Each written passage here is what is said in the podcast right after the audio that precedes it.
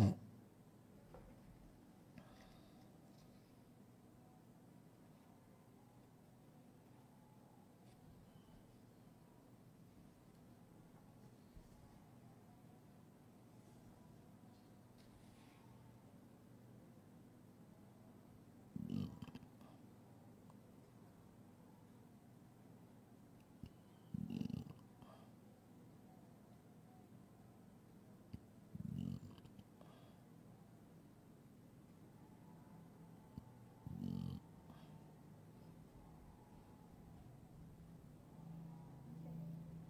Hah? Sebentar, sebentar. Uh, kemarin sampai aman ya mas ya?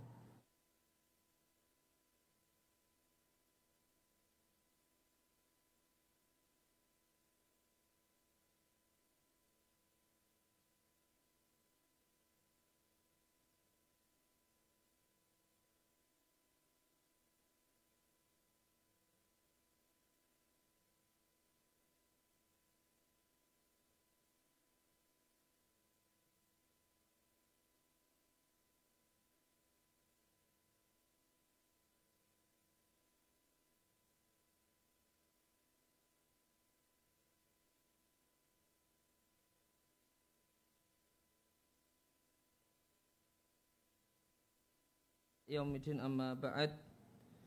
Kaum muslimin dan muslimah rahimani wa rahimakumullah.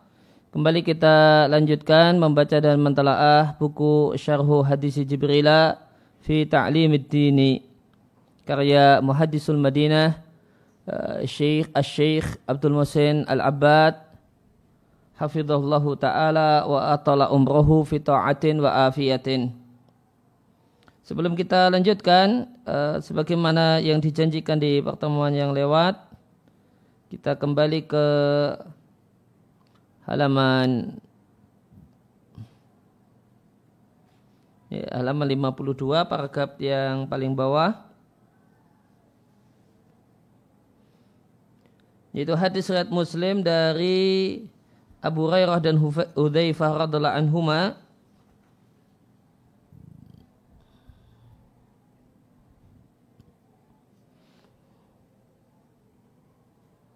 Ya, keduanya menyampaikan satu hadis di antara fihi isi di antara isi hadis tersebut.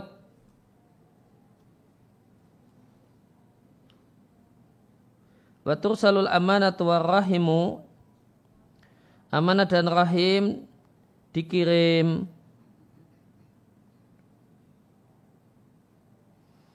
An-Nawawi menjelaskan kalimat ini Allah mengutus amanah dan rahim uh, dikarenakan agungnya kedudukan keduanya dan banyaknya uh, posisi keduanya maka dua hal ini yang semula di dunia itu abstrak amanah dan rahim akan dijasadkan dalam bentuk yang Allah inginkan.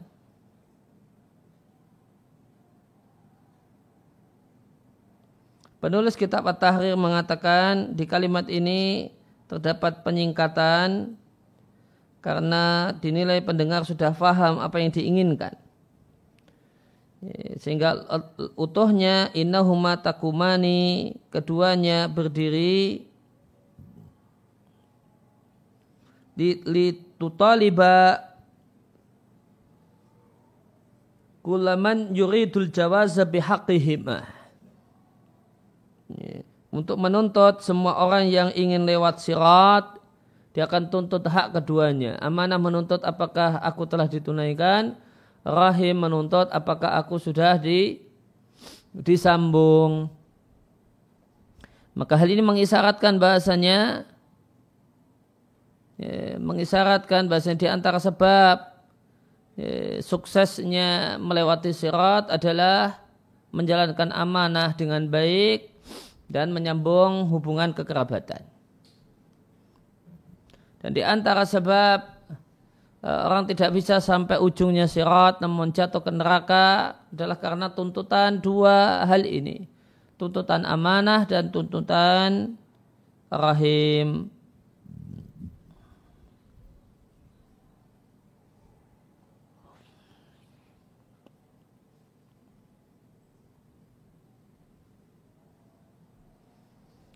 Kemudian uh, uh, maka dilepaslah amanah dan rahim, kemudian keduanya berdiri di dua sisi sirat, di sebelah kanan dan sebelah kiri. Rombongan pertama yang lewat seperti kilat. Ya, maka Hudzaifah bertanya, bi abi anta wa ummi. Ya, ayah dan ibuku tebusan untukmu. Aisya'in kamaril barki. Ya, seperti apakah uh, lewatnya uh, kilat? Kalau Nabi katakan tidakkah kalian melihat kilat bagaimanakah dia lewat dan kembali fitor fati ainin sekejap mata. Suma kemudian rombongan berikutnya seperti kamar rihi tiupan angin, kemudian kamar tairit seperti secepat burung, wasyad dirijal uh, arijal jamak dari rajulin. Pemaknahu dan maksudnya adalah kasurati jari rijal secepat larinya. Ya, manusia atau secepat larinya laki-laki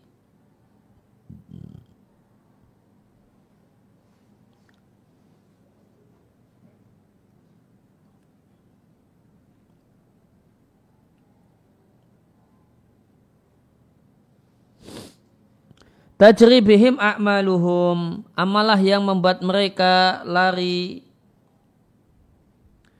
An-Nawawi mengatakan kalimat ini adalah tafsir, seakan-akan tafsir untuk penjelasan untuk kalimat sebelumnya, secepat kilat, secepat angin.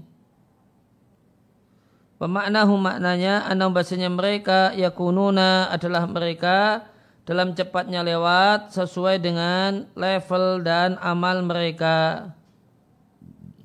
Qadiyat mengatakan artinya cepatnya lewat kecepatan mereka dalam melewati sirat sesuai dengan amalnya. Bi qadri a'malihim wa mubda wa mubadaratihim li ta'ati rabbihim. Sesuai dengan kadar amalnya dan segeranya dan segeranya mereka dalam taat kepada Rabbnya. Ya, maka kata qadiyat sesuai ini adalah ya, bi qadri a'malihim wa mubadaratihim li ta'ati rabbihim. Sesuai dengan amalnya dan sesuai dengan ya, secepat mana seperti apakah cepatnya orang tersebut dalam taat kepada Allah Subhanahu wa taala. Maka segeranya orang dalam taat itu mempengaruhi kecepatan meniti sirat kata qadiyat. Ketika seorang itu adalah seorang yang cepat dalam taat, tidak suka nunda-nunda sholat, tidak suka nunda-nunda kodok, puasa, dan yang lainnya, ya, begitu tahu dalil segera dilaksanakan, begitu ada dapat ilmu baru segera di eh, segera diamalkan. Maka ini adalah orang yang cepat ya, akan melewati sirat secara cepat.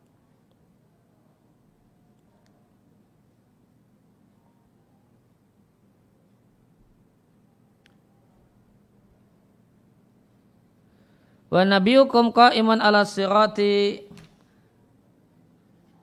Eh, hatta ta'jiza a'malul ibad sampai-sampai amal itu tidak mampu membawa orangnya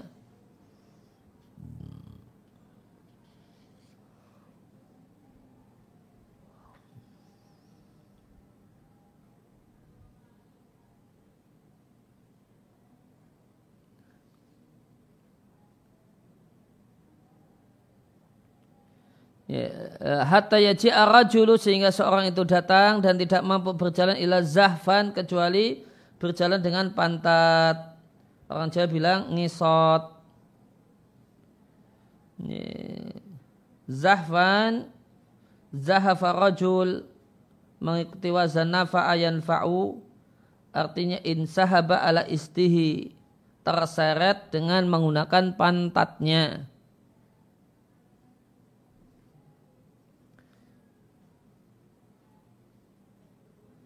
Wafi hafatai sirat dan di sisi kiri dan kanan sirat terdapat kalalip besi yang bengkok atau seperti besi yang bengkok.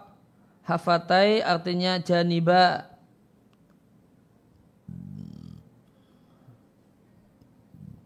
Mu'allaqah yang bergantung yang diperintahkan untuk menangkap orang yang diperintahkan. Maka ada famakdusun najin, ada orang yang terluka namun selamat. Dan ada juga yang makdusun finar ay madfu'un fiha. Ya, terdorong sehingga jatuh ke dalam neraka.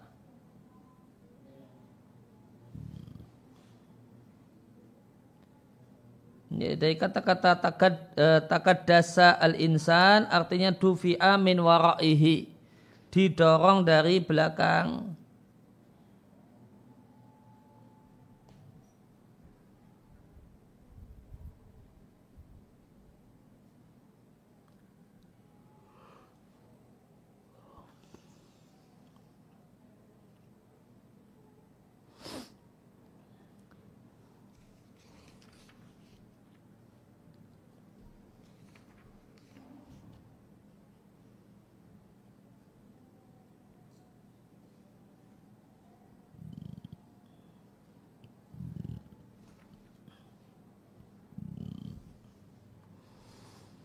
Nah, dan wa nabiyukum qaimun ala sirati dan nabi kalian berdiri di ujung sirat sambil mendoakan umatnya yang lewat. Rabbi salim salim ya Allah selamatkan ya Allah selamatkan. Ya, demikian uh, tambahan keterangan yang ingin saya bacakan. Kemudian kita lanjut ke halaman 65 paragraf kedua nih. Wala juzu al-ihtijaju. Ya. Sampai situ? Ya, betul. ya, eh, halaman 65 di paragraf yang kedua. Disampaikan oleh Musannif rahim uh, hafizallahu taala dan tidak boleh beralasan dengan takdir untuk meninggalkan hal yang diperintahkan atau melakukan hal yang terlarang. Siapa yang melakukan maksiat yang memiliki hukuman tertentu dalam syariat, waqtadara an fi'li dan beralasan kenapa melakukan hal tersebut, bahasanya itu adalah takdir, fa'innahu maka orang tersebut dihukum dengan hukuman syar'i dan sambil dikatakan kepadanya, senyap hukumanmu karena dengan hukuman ini ada juga takdir. Sedangkan maja fi hadisi ini, keterangan yang terdapat dalam hadis debat Adam dengan Musa tentang takdir falaisa min maka bukalah jenis beralasan dengan takdir untuk melakukan maksiat. Wa inamahu alal musibah namun beralasan dengan takdir untuk musibah yang musibah tersebut karena terjadi dengan sebab maksiat. Diatkan oleh Al-Bukhari dan Muslim dari Abu Hurairah radhiallahu anhu, Rasulullah sallallahu alaihi wasallam bersabda, Adam ini, uh, ihtaja mendebat Musa atau Adam dan Musa berdebat. Musa berkata kepada Adam, engkau adalah Adam. Dosamu mengeluarkanmu dari surga. Faqala lahu Adam, lantas Adam berkata kepada Musa, engkau Musa orang yang Allah pilih sebagai rasulnya, wa bikalamihi dan berbicara langsung dengan Allah. Kemudian engkau lantas engkau mencelaku ala amrin karena satu perkara yang telah ditakdirkan kepadaku sebelum aku tercipta. Maka Rasulullah Sallallahu Alaihi Wasallam menyampaikan, ya Adam menang debat dengan Musa maratain Nabi katakan dua kali. Halaman 66 Ibnu Al-Qayyim rahimallahu taala membuat bab di kitabnya Syifal Alil bab yang ketiga untuk khusus membicarakan hadis ini. Maka Ibnu Qayyim menyebutkan pendapat-pendapat makila, pendapat-pendapat tentang makna hadis ini min akwalin batilatin yang merupakan pendapat yang batil. Ibnu Qayyim menyebutkan sejumlah ayat yang isinya orang musyrik beralasan dengan takdir untuk membenarkan kemusyrikan mereka dan Allah mendustakan mereka. karena mereka bertahan dengan kemusyrikan dan kekafirannya. Sehingga perkataan orang musyrik ini minal haqi adalah kebenaran satu hal yang kontennya benar namun niat orang yang mengatakannya adalah batil. Sumadakar kemudian Ibnu Qayyim menyebutkan taujihai ini dua taujih ya, dua penjelasan yang tepat untuk makna hadis ini. Yang pertama, pendapat ini dibawakan oleh Syekhul Islam Taimiyah rahimallahu taala, sedangkan yang kedua dari pemahaman dan istimbat Ibnul Qayyim sendiri. Fakal Ibnul Qayyim menyampaikan, berarti ini kesimpulannya, kutipan panjang sampai halaman 67. Perkataan Ibnul Qayyim. Jika engkau telah mengetahui, jika anda telah mengetahui hal ini, maka Musa lebih mengenal Allah nama dan sifatnya lebih mengenal min an yaluma sehingga tidak mungkin mencela ala bin karena satu dosa yang pelakunya telah bertobat darinya.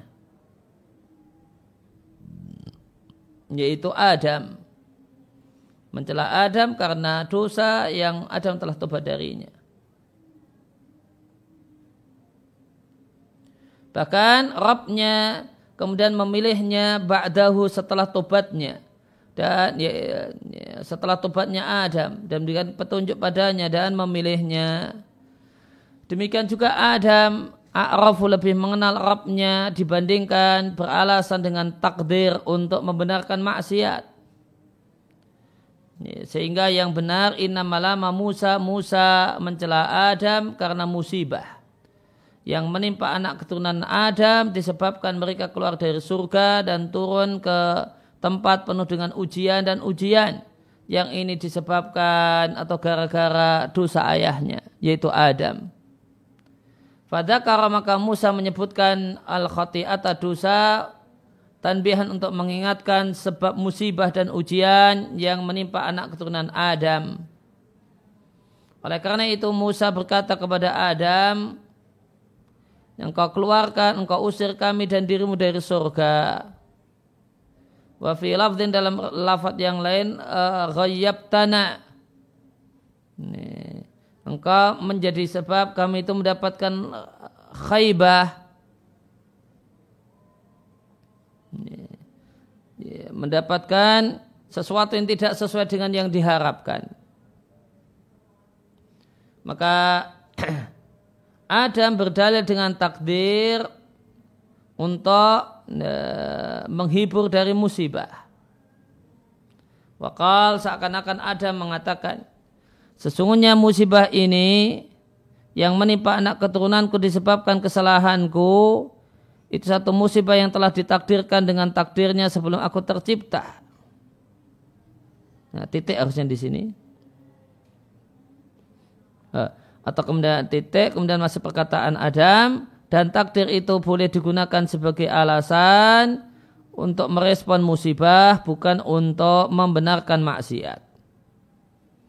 Ay artinya wahai Musa apakah engkau celah aku ala musibatin karena satu musibah yang telah ditakdirkan kepadaku dan kepada kalian sebelum aku tercipta sekian ribu tahun sebelum aku tercipta. Ini, ini, ini eh, jadi kata kuncinya musibah bukan maksiat. Ini jawaban Syekhuna guru kami Ibnu Taimiyah rahimallahu taala. Waqat yatawajjahu jawabun akhar dan bisa dan hadis dan jawaban yang lain yatawajjah bisa ditujukan kepada hadis ini. Ini jawaban yang kedua yang tadi adalah istimbat dari Ibnul Qayyim sendiri. Wa wa anal ihtijaj bil qadari bahasanya beralasan dengan takdir untuk dosa itu yanfa'u itu manfaat dan dibenarkan di satu konteks wayaduru dan berbahaya dan tercela fi maudi'in di konteks yang lainnya. Fa'infa'u maka beralasan dengan takdir itu manfaat jika beralasan dengan takdir setelah terjadinya musibah dan tobat darinya serta tidak lagi mengulanginya sebagaimana perbuatan Adam Fayakunu fi dzikril qadari maka dengan menyebutkan takdir idzaka ketika itu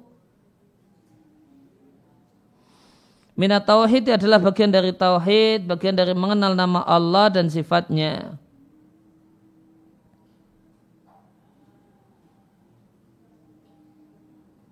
Dan menyebutkannya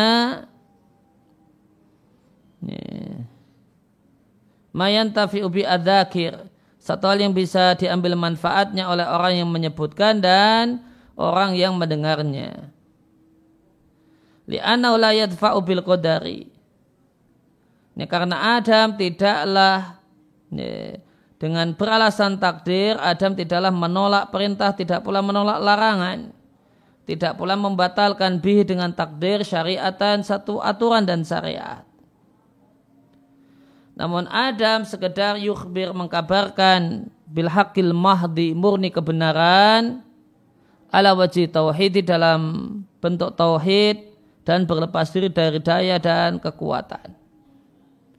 Dan yang memperjelas hal ini bahasanya Adam mengatakan pada Musa halaman 67 apakah engkau celah diriku ala an amil tu amalan karena aku melakukan satu amal yang sat, karena aku melakukan satu perbuatan yang perbuatan tersebut telah ditakdirkan kepadaku sebelum aku tercipta. Faidaatna barajulu maka jika seorang itu berbuat dosa Tumataba anhu taubatan kemudian dia bertobat darinya. Wazala amruhu dan telah hilanglah ya, perkaranya ya, yaitu dosanya karena taubat. Dosa itu hilang sehingga seakan-akan belum pernah ada. Lantas ya, ya, ada seorang yang mencelanya, wala mau dan mencelanya maka satu hal yang baik eh, bukan satu hal yang jelek minhu orang yang bertobat itu beralasan dengan takdir ba'da dalika setelah itu wayakul dan mengatakan ini apa yang telah terjadi dan hal yang aku telah bertobat darinya adalah satu perkara yang telah ditakdirkan kepada aku sebelum aku tercipta. Fa'innahu, ah, ini titik di sini.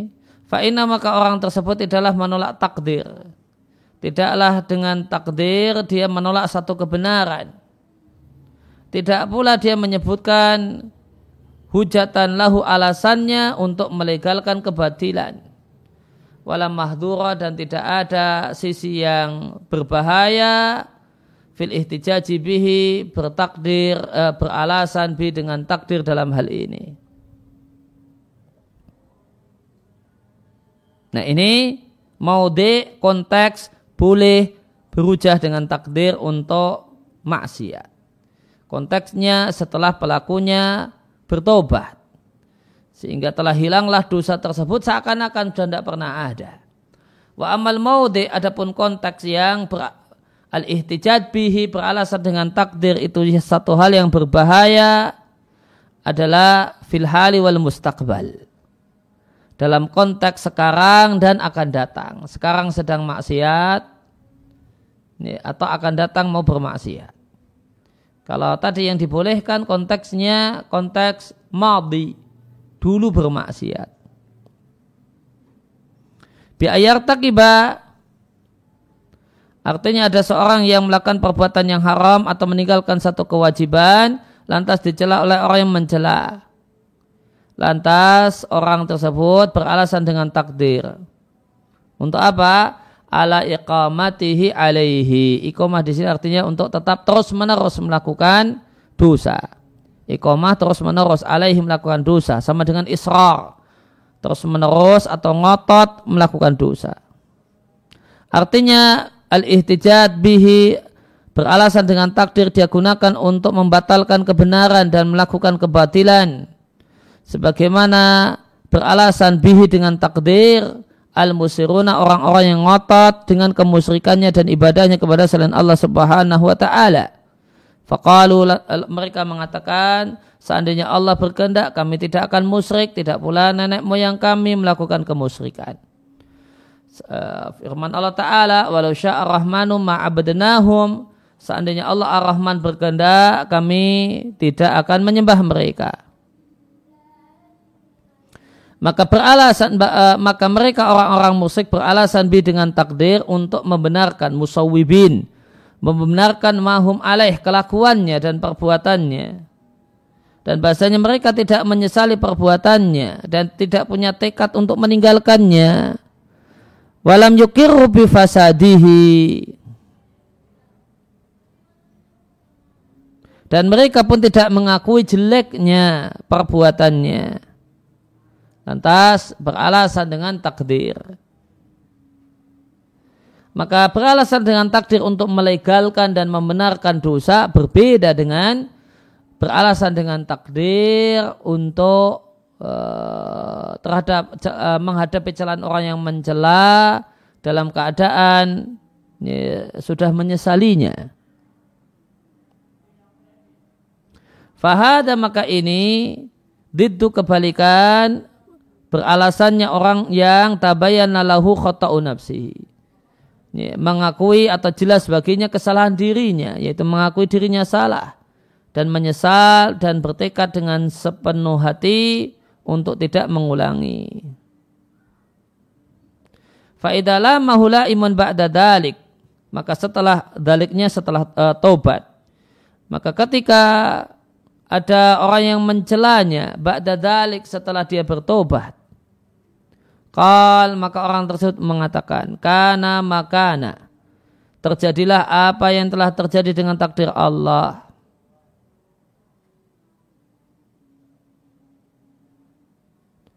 Wa nuqtatu al-mas'alati poin penting dari permasalahan ini atau poin menarik dari masalah ini anallauma idartafa'a soha al-ihtijaju bil qadari bahasanya celaan itu jika telah hilang karena orangnya sudah bertobat maka sah berhujah dengan takdir. Wa idza kana laumu namun jika celaan itu waqian masih terjadi karena orangnya masih melakukan maksiat tersebut maka beralasan dengan e, beralasan dengan takdir batilun satu hal yang batil. Yeah. Ini istimbat dan kesimpulan dari Ibnu Qayyim. Maka ada dua jawaban yang dinilai paling tepat untuk membaca hadis debat antara ya, Musa dan Adam yang dimenangkan oleh Adam karena dia beralasan dengan takdir. Maka ada jawaban dari Abu Abbas bin Taimiyah, Adam itu tidak uh, beralasan dengan takdir ini, untuk merespon musibah. Dan ini satu hal yang dibenarkan bahkan dianjurkan. Sebagaimana kemarin hadisnya telah kita baca, seandainya terjadi apa musibah, maka jangan berandai-andai. Namun katakanlah qadarullahi wa masya'a fa'ala. Katakanlah beralasan dengan takdir. Bawakan takdir, hubungkan dengan takdir ketika terjadi musibah. Qadarullahi ini takdir Allah, wa masya'a fa'ala dan apa yang Allah lakukan itu yang apa yang Allah kehendaki itu yang pasti terjadi. Nah, sedangkan kalau Ibnul Qayyim mengatakan beralasan dengan takdir itu boleh bagi orang yang sudah taubat. Maka eh, dibawakannya di, du, eh, dikait-kaitkan dengan takdir untuk musibah, untuk maksiat, dikaitkan maksiat dengan takdir itu ada dua rincian kalau Ibnul Qayyim di satu konteks tertentu terlarang, di konteks tertentu ya, ya tidak tercela, bahkan kata beliau ya sunu satu hal yang bagus. Ya, kalau konteksnya konteks orang yang sudah bertobat, ya konteksnya konteks orang yang sudah bertobat, maka beliau katakan ya sunu al ihtijadu bil qadar. Jika ada orang yang masih mencela-mencela, mengungkit-ungkit dengan mengolok-olok, mengejek-ejek, maka satu hal yang yahsunu kata beliau bagus kalau beralasan dengan takdir. Sedangkan kalau tadi ya, apa maksiatnya dosanya itu filhal sekarang sedang dilakukan atau sedang direncanakan atau mustakbal direncanakan untuk melakukan dosa kemudian dilegalkan dengan takdir. Nah, ini yang terjala ini yang terlarang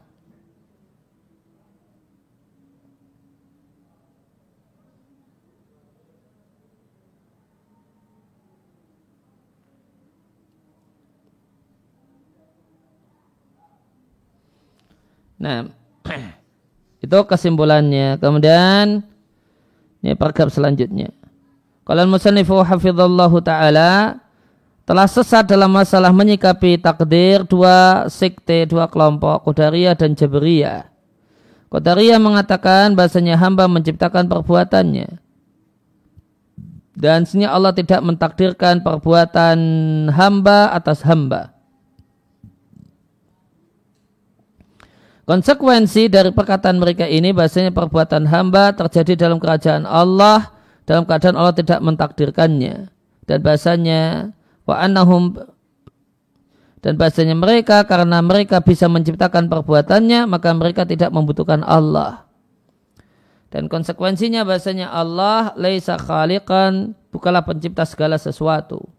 Bahkan hamba buktinya hamba menciptakan perbuatannya sendiri. Dan ini adalah min abtalil batil kebatilan yang paling batil. Namun dalam rangka supaya tidak zalim ini, kepada pihak-pihak tertentu dan pihak lain perlu digarisbawahi tadi beliau katakan muktada konsekuensi dari pendapat ini.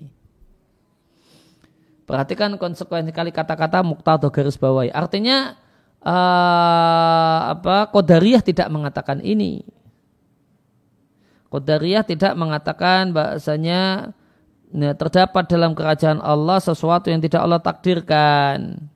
Bahasanya manusia tidak membutuhkan Allah untuk menciptakan perbuatan-perbuatannya. Qadariyah tidak mengatakan hal ini. Cuma itu konsekuensi dari pendapat Qadariyah yang mengatakan kalau manusia menciptakan perbuatannya.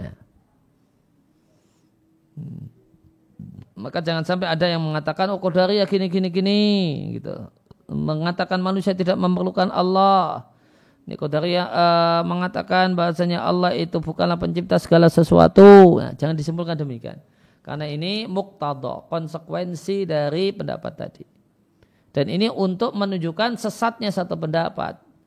Karena mau menggunakan kaidah uh, butlanul lazim ya dulu ala butlanil malzum batilnya konsekuensi dari satu pendapat menunjukkan kalau pendapat tersebut batil.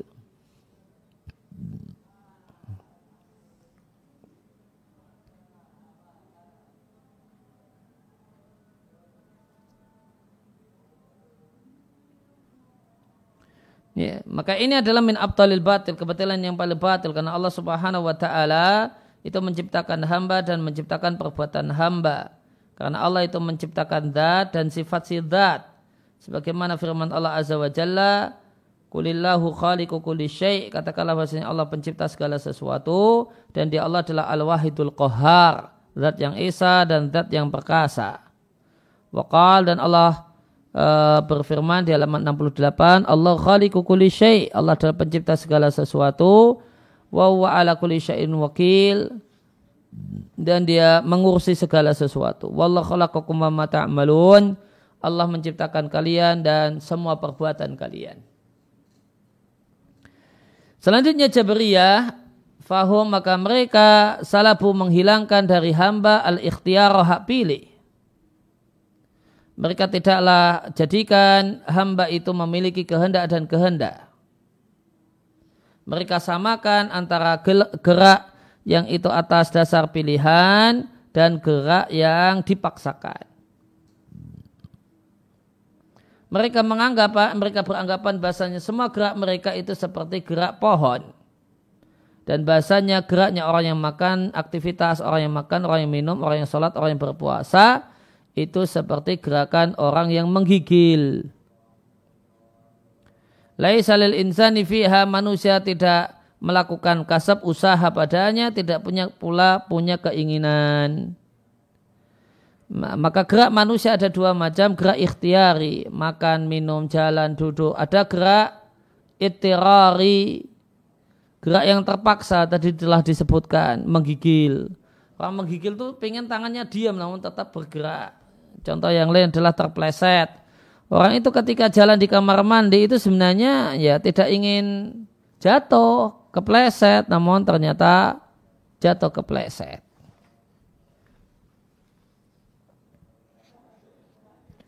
Nah, maka Jabriyah menganggap bahasanya perbuatan ikhtiari semacam duduk, berjalan, jongkok itu sama dengan menggigil. Ya, padahal tidak sama dalam keyakinan ahlu sunnah. Wala hada berdasarkan hal ini kalau me, ini konsekuensi dari pendapat Jabriyah lantas apa manfaat diutusnya para rasul diturunkannya berbagai kitab suci? Dan satu hal yang telah diketahui secara pasti dan tegas bahasanya hamba memiliki kehendak dan kehendak.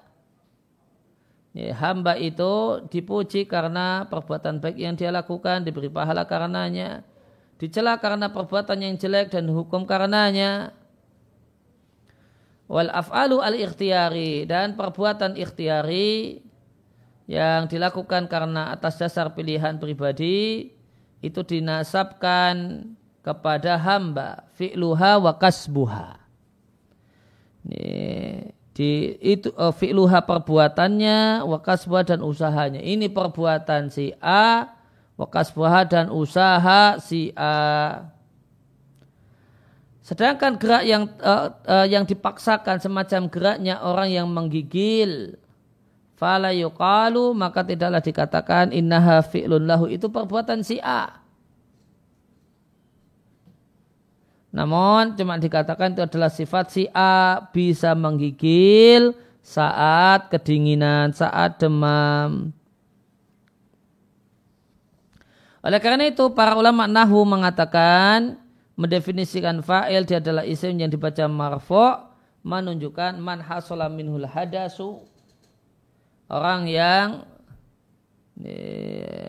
terwujud darinya satu perbuatan au bihi atau perbuatan itu ada pada dirinya. Apa bedanya?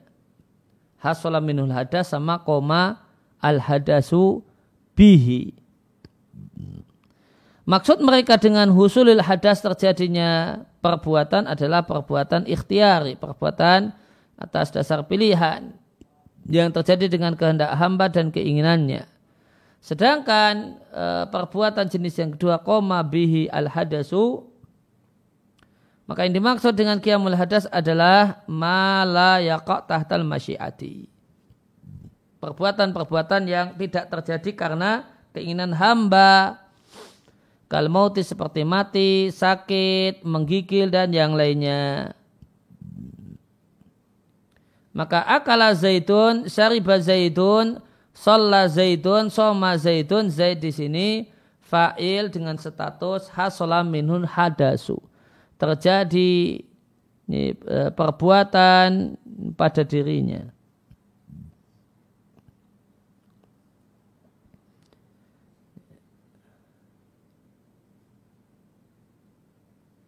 Alladhi huwa yang perbuatan tersebut adalah makan, minum, sholat dan puasa. Namun jika dikatakan marida zaidun au mata zaidun zaid sakit atau zaid mati atau menggigil tangannya zaid maka hadas di sini bukanlah bagian dari perbuatan zaid. Namun dia adalah wasfun koma bihi. Satu sifat satu label yang melekat pada dirinya zaid Maka alusuna wal jamaah pertengahan di antara Jabriyah yang ekstrim dalam menetapkan dan mengimani takdir dengan Qadariyah yang mengkari takdir. Fa'ina maka alusuna menetapkan adanya kehendak bagi hamba dan menetapkan adanya kehendak yang bersifat umum milik Allah subhanahu wa ta'ala. Mereka jadikan kehendak hamba mengikuti kehendak Allah sebagaimana firman Allah azza wa jalla bagi siapa saja di antara kalian yang lurus dan tidaklah kalian berkehendak kecuali jika Allah mengendakinya dan dia adalah Rabb semesta alam. Falayaka maka tidaklah terjadi dalam kerajaan Allah halaman 69 malam yasha'illahu sesuatu yang tidak Allah kehendaki. Lain hanya dengan Qadariyah yang mengatakan bahasanya hamba menciptakan perbuatannya. Dan hamba tidaklah dihukum karena berbagai hal yang dia tidak menghendakinya dan tidak menghendakinya Sebagaimana perkataan Jabriyah. Wabihada dengan keterangan ini keterangan ini yujabu bisa menjadi jawaban untuk satu pertanyaan yang berulang kali terhuhu disampaikan. Yaitu apakah manusia itu musayyaron ataukah mukhayyarun. Dijalankan, diperjalankan atau diberi pilihan. Fala yukalu maka tidak dikatakan kalau dia musayyaron dijalankan biitlakin tanpa rincian. Tidak boleh pula dikatakan mukhayyaron punya pilihan tanpa rincian. Namun kita katakan an innahu mukhayyarun. Itu adalah manusia itu diberi pilihan dari sudut pandang kalau manusia itu punya kehendak dan kehendak. Dan perbuatannya adalah perbuatan hamba Yusabu dia diberi pahala karena bagusnya perbuatannya. Dan diberi hukuman karena perbuatan yang jelek. Nah di sisi yang lain manusia itu musayyaron dijalankan tibar dari sudut pandang laya minhu tidaklah terjadi darinya sesuatu yang itu di luar kehendak Allah dan iradahnya penciptaannya dan dan perbuat penciptaannya. Wa kullu yahsulu maka semua yang terjadi berupa hidayah dan kesesatan itu adalah dengan kehendak Allah dan iradahnya. Waqad bayan Allah dan Allah telah jelaskan pada para hamba jalan bahagia dan jalan sesat. Allah berikan pada mereka akal yang dengannya mereka bisa membedakan mana yang bermanfaat dan mana yang bahaya. Maka siapa yang memilih jalan bahagia lantas dia menempuhnya dan berakhir pantaha intaha bihi Maka siapa yang memilih jalan bahagia lantas menempuhnya intaha bihi maka jalan tersebut akan membawanya menuju bahagia. Dan hal itu terjadi dengan kehendak hamba dan keinginan hamba yang mengikuti kehendak Allah dan keinginan Allah tabaraka wa ta'ala. Dan itu adalah anugerah dari Allah dan kebaikan dari Allah. Dan siapa yang memilih jalan kesesatan lantas menempuhnya, lantas jalan tersebut mengantarkannya kepada kesengsaraan. Dan hal itu tersebut kesengsaraan itu terjadi karena bimasyiatil abdi. Karena kehendak hamba dan keinginan hamba yang mengikuti kehendak dan keinginan Allah. Dan ini adalah bentuk keadilan dari Allah subhanahu wa ta'ala. Allah azza wa jalla berfirman, Bukankah kami telah jadikan untuk manusia dua mata, satu lidah dan dua bibir. Dan kami tunjukkan padanya dua jalan, jalan kebaikan dan jalan kejelekan. Ya kami berikan petunjuk kepadanya asabila jalan imma boleh jadi dia menjadi orang yang bersyukur atau orang yang kafir, yang ingkar. Dan firman Allah Ta'ala siapa yang Allah beri petunjuk maka dialah orang yang mendapatkan petunjuk dan siapa orang yang Allah sesatkan maka tidak akan engkau jumpai baginya uh, waliyan mursyida. Pembimbing atau pelindung yang memberikan arahan. Ya kita break dulu dua atau tiga menit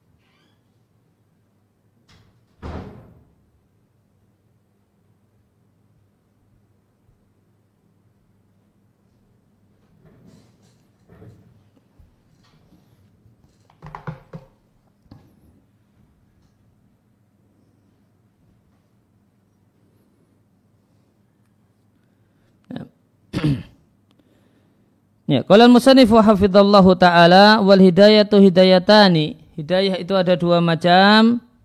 Hidayah petunjuk wal irsyad dan bimbingan. Ya, bahasa yang lainnya adalah hidayah ilmu. Yang ini hasilatun didapatkan setiap orang. Kemudian hidayah, yang kedua hidayah taufik. Hidayah berupa diberi kemudahan. Dan ini hasilatun didapatkan oleh siapa saja yang Allah kehendaki untuk diberi hidayah. Di antara dalil hidayah jenis yang pertama firman Allah Azza wa Jalla kepada nabinya sallallahu alaihi wasallam, "Wa innaka latahdi ila siratim mustaqim." Sungguh engkau memberikan petunjuk kepada manusia untuk menuju jalan yang lurus. Artinya anak kata da'u engkau mendakwai setiap orang menuju jalan yang lurus. Dan di antara Dalil hidayah jenis yang kedua, firman Allah Azza wa Jalla, sehingga engkau tidak bisa memberikan petunjuk pada semua orang yang engkau cintai, akan tapi Allah berikan petunjuk mayasya siapa saja yang Allah kehendaki. Maka jama Allah baina hidayataini dan Allah kumpulkan dua jenis hidayah dalam firman-Nya. Wallahu yad'u ila daris salam wa yahdi man yasha'u ila siratim mustaqim. Di sini terdapat dua hidayah. Wallah yada'u ila salam. Ini artinya Allah mengajak pada dari salam pada ke surga. Ini adalah uh, ajaan pada kula ahadin semua orang. Di sini maf'ul dari yada'u dibuang. Fahudifa al maf'ulu. Maka maf'ul dari yada'u dibuang li iradatil umum untuk menunjukkan makna umum. Maka Allah mengajak semua orang untuk masuk ke surga. Ini ada hidayah dalalah wal irsyad, petunjuk dan bimbingan, yaitu ilmu. Wa yahdi man ila siratim mustaqim. Dan Allah berikan petunjuk mayasya di sini uh, maf'ul dari yahdi dinampakkan. Kalau tadi dibuang. Kalau di sini dinampakkan adharal maf'ula maka Allah nampakkan maf'ul bihinya. Apa maksudnya? Li ifadatil khususi. Untuk menunjukkan keistimewaan atau pengkhususan. Karena tidak semua orang mendapatkan hidayah taufik wahia dan hidayah di sini adalah hidayah taufik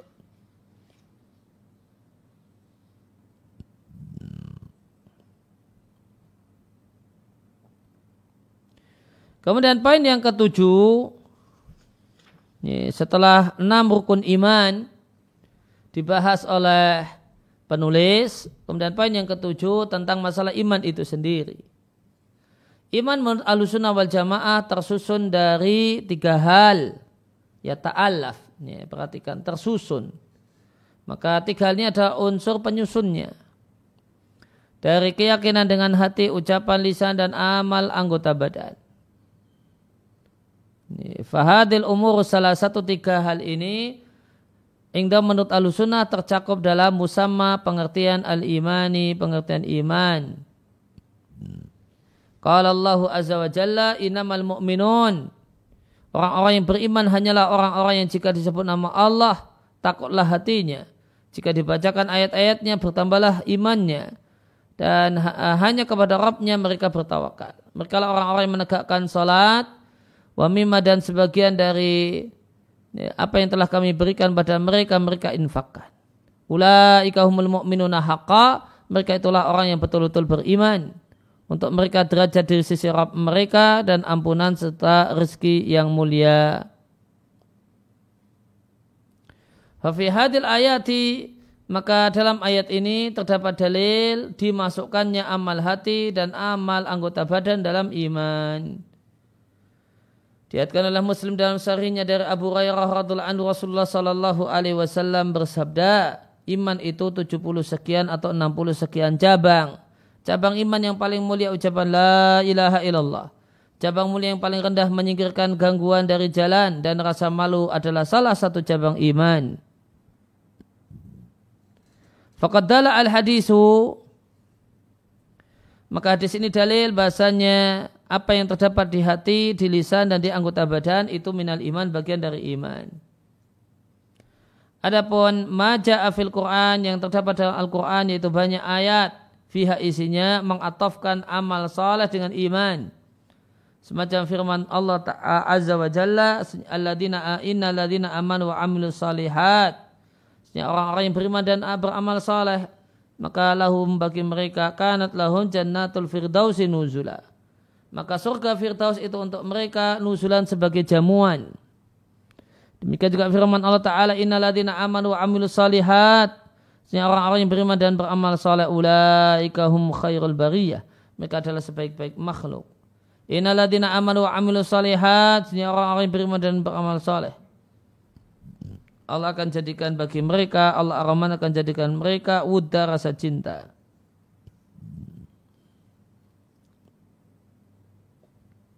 ya, Rasa cinta yaitu dicintai oleh banyak manusia maka ataf antara iman dengan amal soleh tidaklah menunjukkan tidak termasuknya amal soleh dalam pengertian iman. Namun ini dalam bahasa Arab namanya atful khas alal am yang lebih spesifik disambungkan kepada yang lebih general. Wadhalika dalam hal tersebut karena perbedaan di antara manusia dalam iman biasanya karena perlitafawutihim perbedaan mereka dalam amal. Demikian juga dalam ucapan. Karena ucapan itu amal dan aktivitas lidah. Bahkan senyum mereka yatafawatuna bertingkat-tingkat. Mereka orang-orang yang beriman itu bertingkat-tingkat fima yakumu bikulubihim. Tentang apa yang ada pada tentang apa yang ada pada hati mereka. Halaman 71. Maka Bertingkat-tingkatnya orang beriman bukan hanya dalam ucapan dan perbuatan bahkan bal inam yatafawatuna fi ma yakum fi. Demikian juga isi hati. Semuanya bertingkat-tingkat. Isi hati masing-masing orang itu beda-beda, kualitas ucapannya beda-beda, kualitas kualitas dan kuantitas perbuatannya juga beda-beda. Al-Hafidh Ibn Hajar di Fathul Bari menukil perkataan Nawawi wal adha pendapat yang lebih kuat dan itulah pendapat yang terpilih yang namanya yakin itu bisa bertambah dan berkurang karena banyak melakukan telaah dan kejelasan dalil. Oleh karena itu imannya Abu Bakar As-Siddiq lebih kuat daripada iman yang lainnya.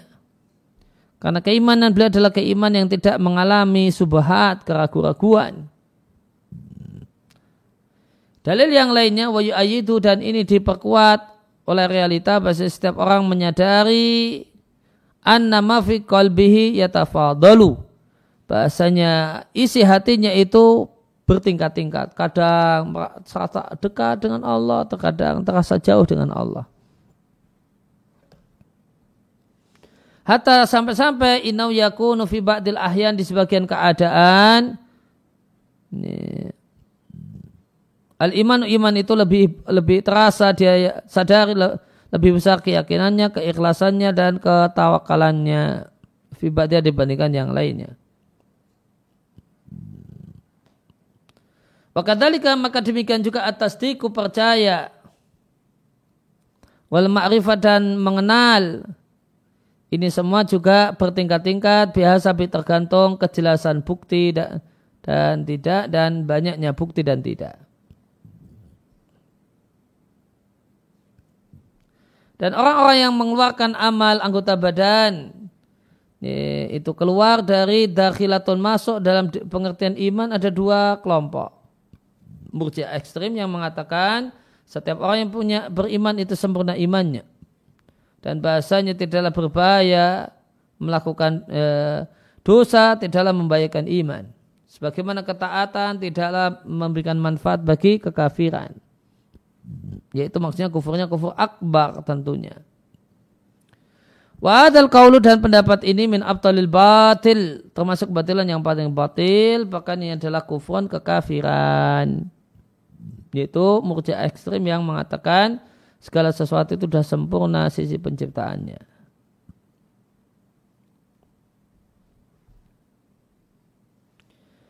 Kemudian yang kedua adalah murjiah para ulama fikih dari penduduk Kufah dan yang lainnya yang mengatakan bahasanya amal badan tidak termasuk dalam pengertian iman. meskipun mereka menyelisih murja ekstrim dalam masalah maksiat itu membahayakan pelakunya dan orangnya akan mendapatkan hukuman karena hal tersebut wayu dan diberi hukuman karena hal itu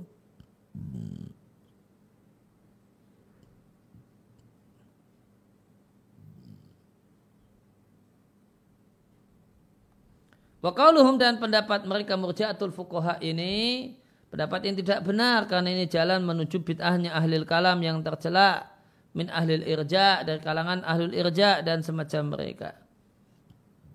Dan pendapat semacam ini bisa menyebabkan munculnya kefasikan dan kemaksiatan sebagian dalam sarah tahawiyah.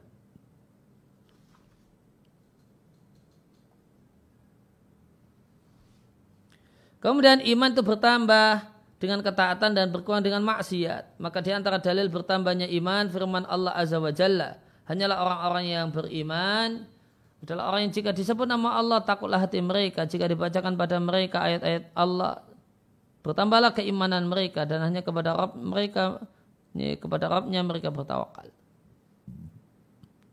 Demikian juga firman Allah wahai orang-orang yang beriman eh, fa'amaladina amanu adapun orang-orang yang beriman maka ayat itu menambah keimanan mereka. Dibanding eh, fazadatum memberikan tambahan jadi tambahan bagi mereka dalam iman. Wahum yastabshiruna dan mereka bergembira.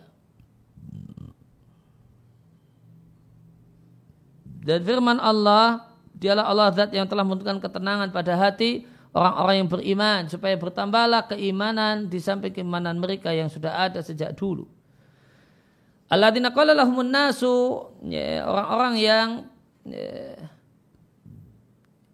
diberi uh, nasihat oleh seseorang inan nasa bahasanya manusia yaitu Sofyan Abu Sofyan telah mengumpulkan pasukan untuk menyerang kalian. Maka adalah kalian takut pada mereka. Ternyata fazadahum imana Hal ini menambahkan keimanan bagi mereka.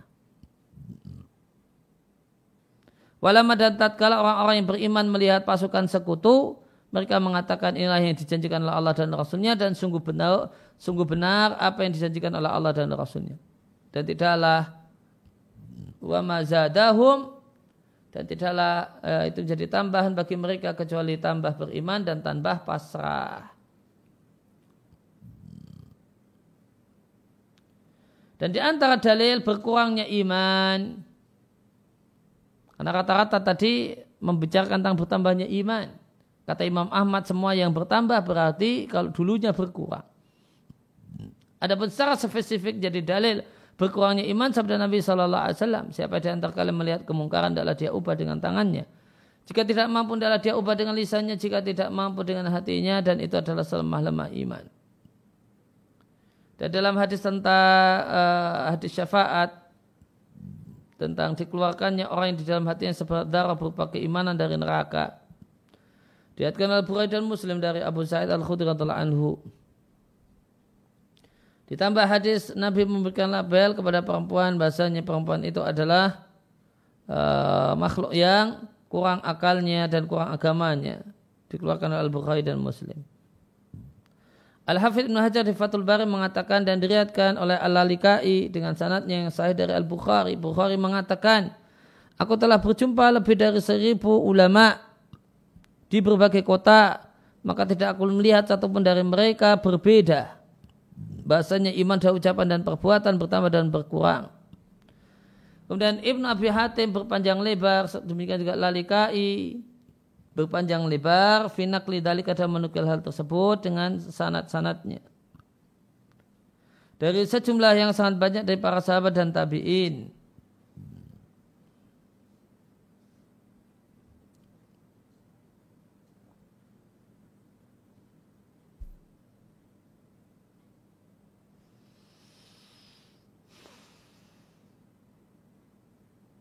Yeah. Maka Adnaba berpanjang lebar Ibn Abi Hatim dan Nalikai mengutip hal itu dengan sanat-sanatnya. Dari sejumlah yang sangat banyak dari para sahabat, tabi'in dan semua orang yang ya duru ali ali jema menjadikan tolak ukur ijma dari kalangan sahabat dan tabi'in. Ini di, dikayatkan oleh Fudal bin Ayat dan Waqi' dari kalangan Ahlussunnah wal Jamaah. Ya demikian yang kita baca sempatan ya, pagi hari ini wasallallahu ala nabiyina Muhammadin wa ala alihi wasallam wa khuda'ana alhamdulillahi rabbil alamin. Ada pertanyaan? Ya. Bismillah ada beberapa pertanyaan yang akan kami bacakan insyaallah. Yang pertama, Assalamualaikum Ustaz. Amin. Izin hmm, izin diri saya bertanya, bolehkah kita bersedih dan takut jika kita akan ditakdirkan masuk neraka oleh Allah Ta'ala? Syukran wa jazakallahu khairan. Bolehkah? Bolehkah kita bersedih dan takut jika kita akan ditakdirkan ya, masuk neraka. Khawatir dimasukkan, takdirnya sudah dimasukkan ke neraka satu hal yang boleh dan dibenarkan. Nah. Dan selanjutnya Assalamualaikum Waalaikumsalam warahmatullahi Assalamualaikum Ustaz nah, Izin bertanya Ustaz Apa perbedaan antara kodo dan kodar Jazakallahu khairan ya, uh, Yang jelas intinya sama yaitu takdir Ada yang menyampaikan bahasanya Kodar itulah yang dulu kemudian terjadinya sesuatu seperti yang ditakdirkan itu kodok dan ada yang membaliknya juga. Nah. Hmm, sudah Ustaz. Ya demikian subhanakallahumma bihamdika asyhadu an la ilaha illa anta astaghfiruka wa atubu ilaik.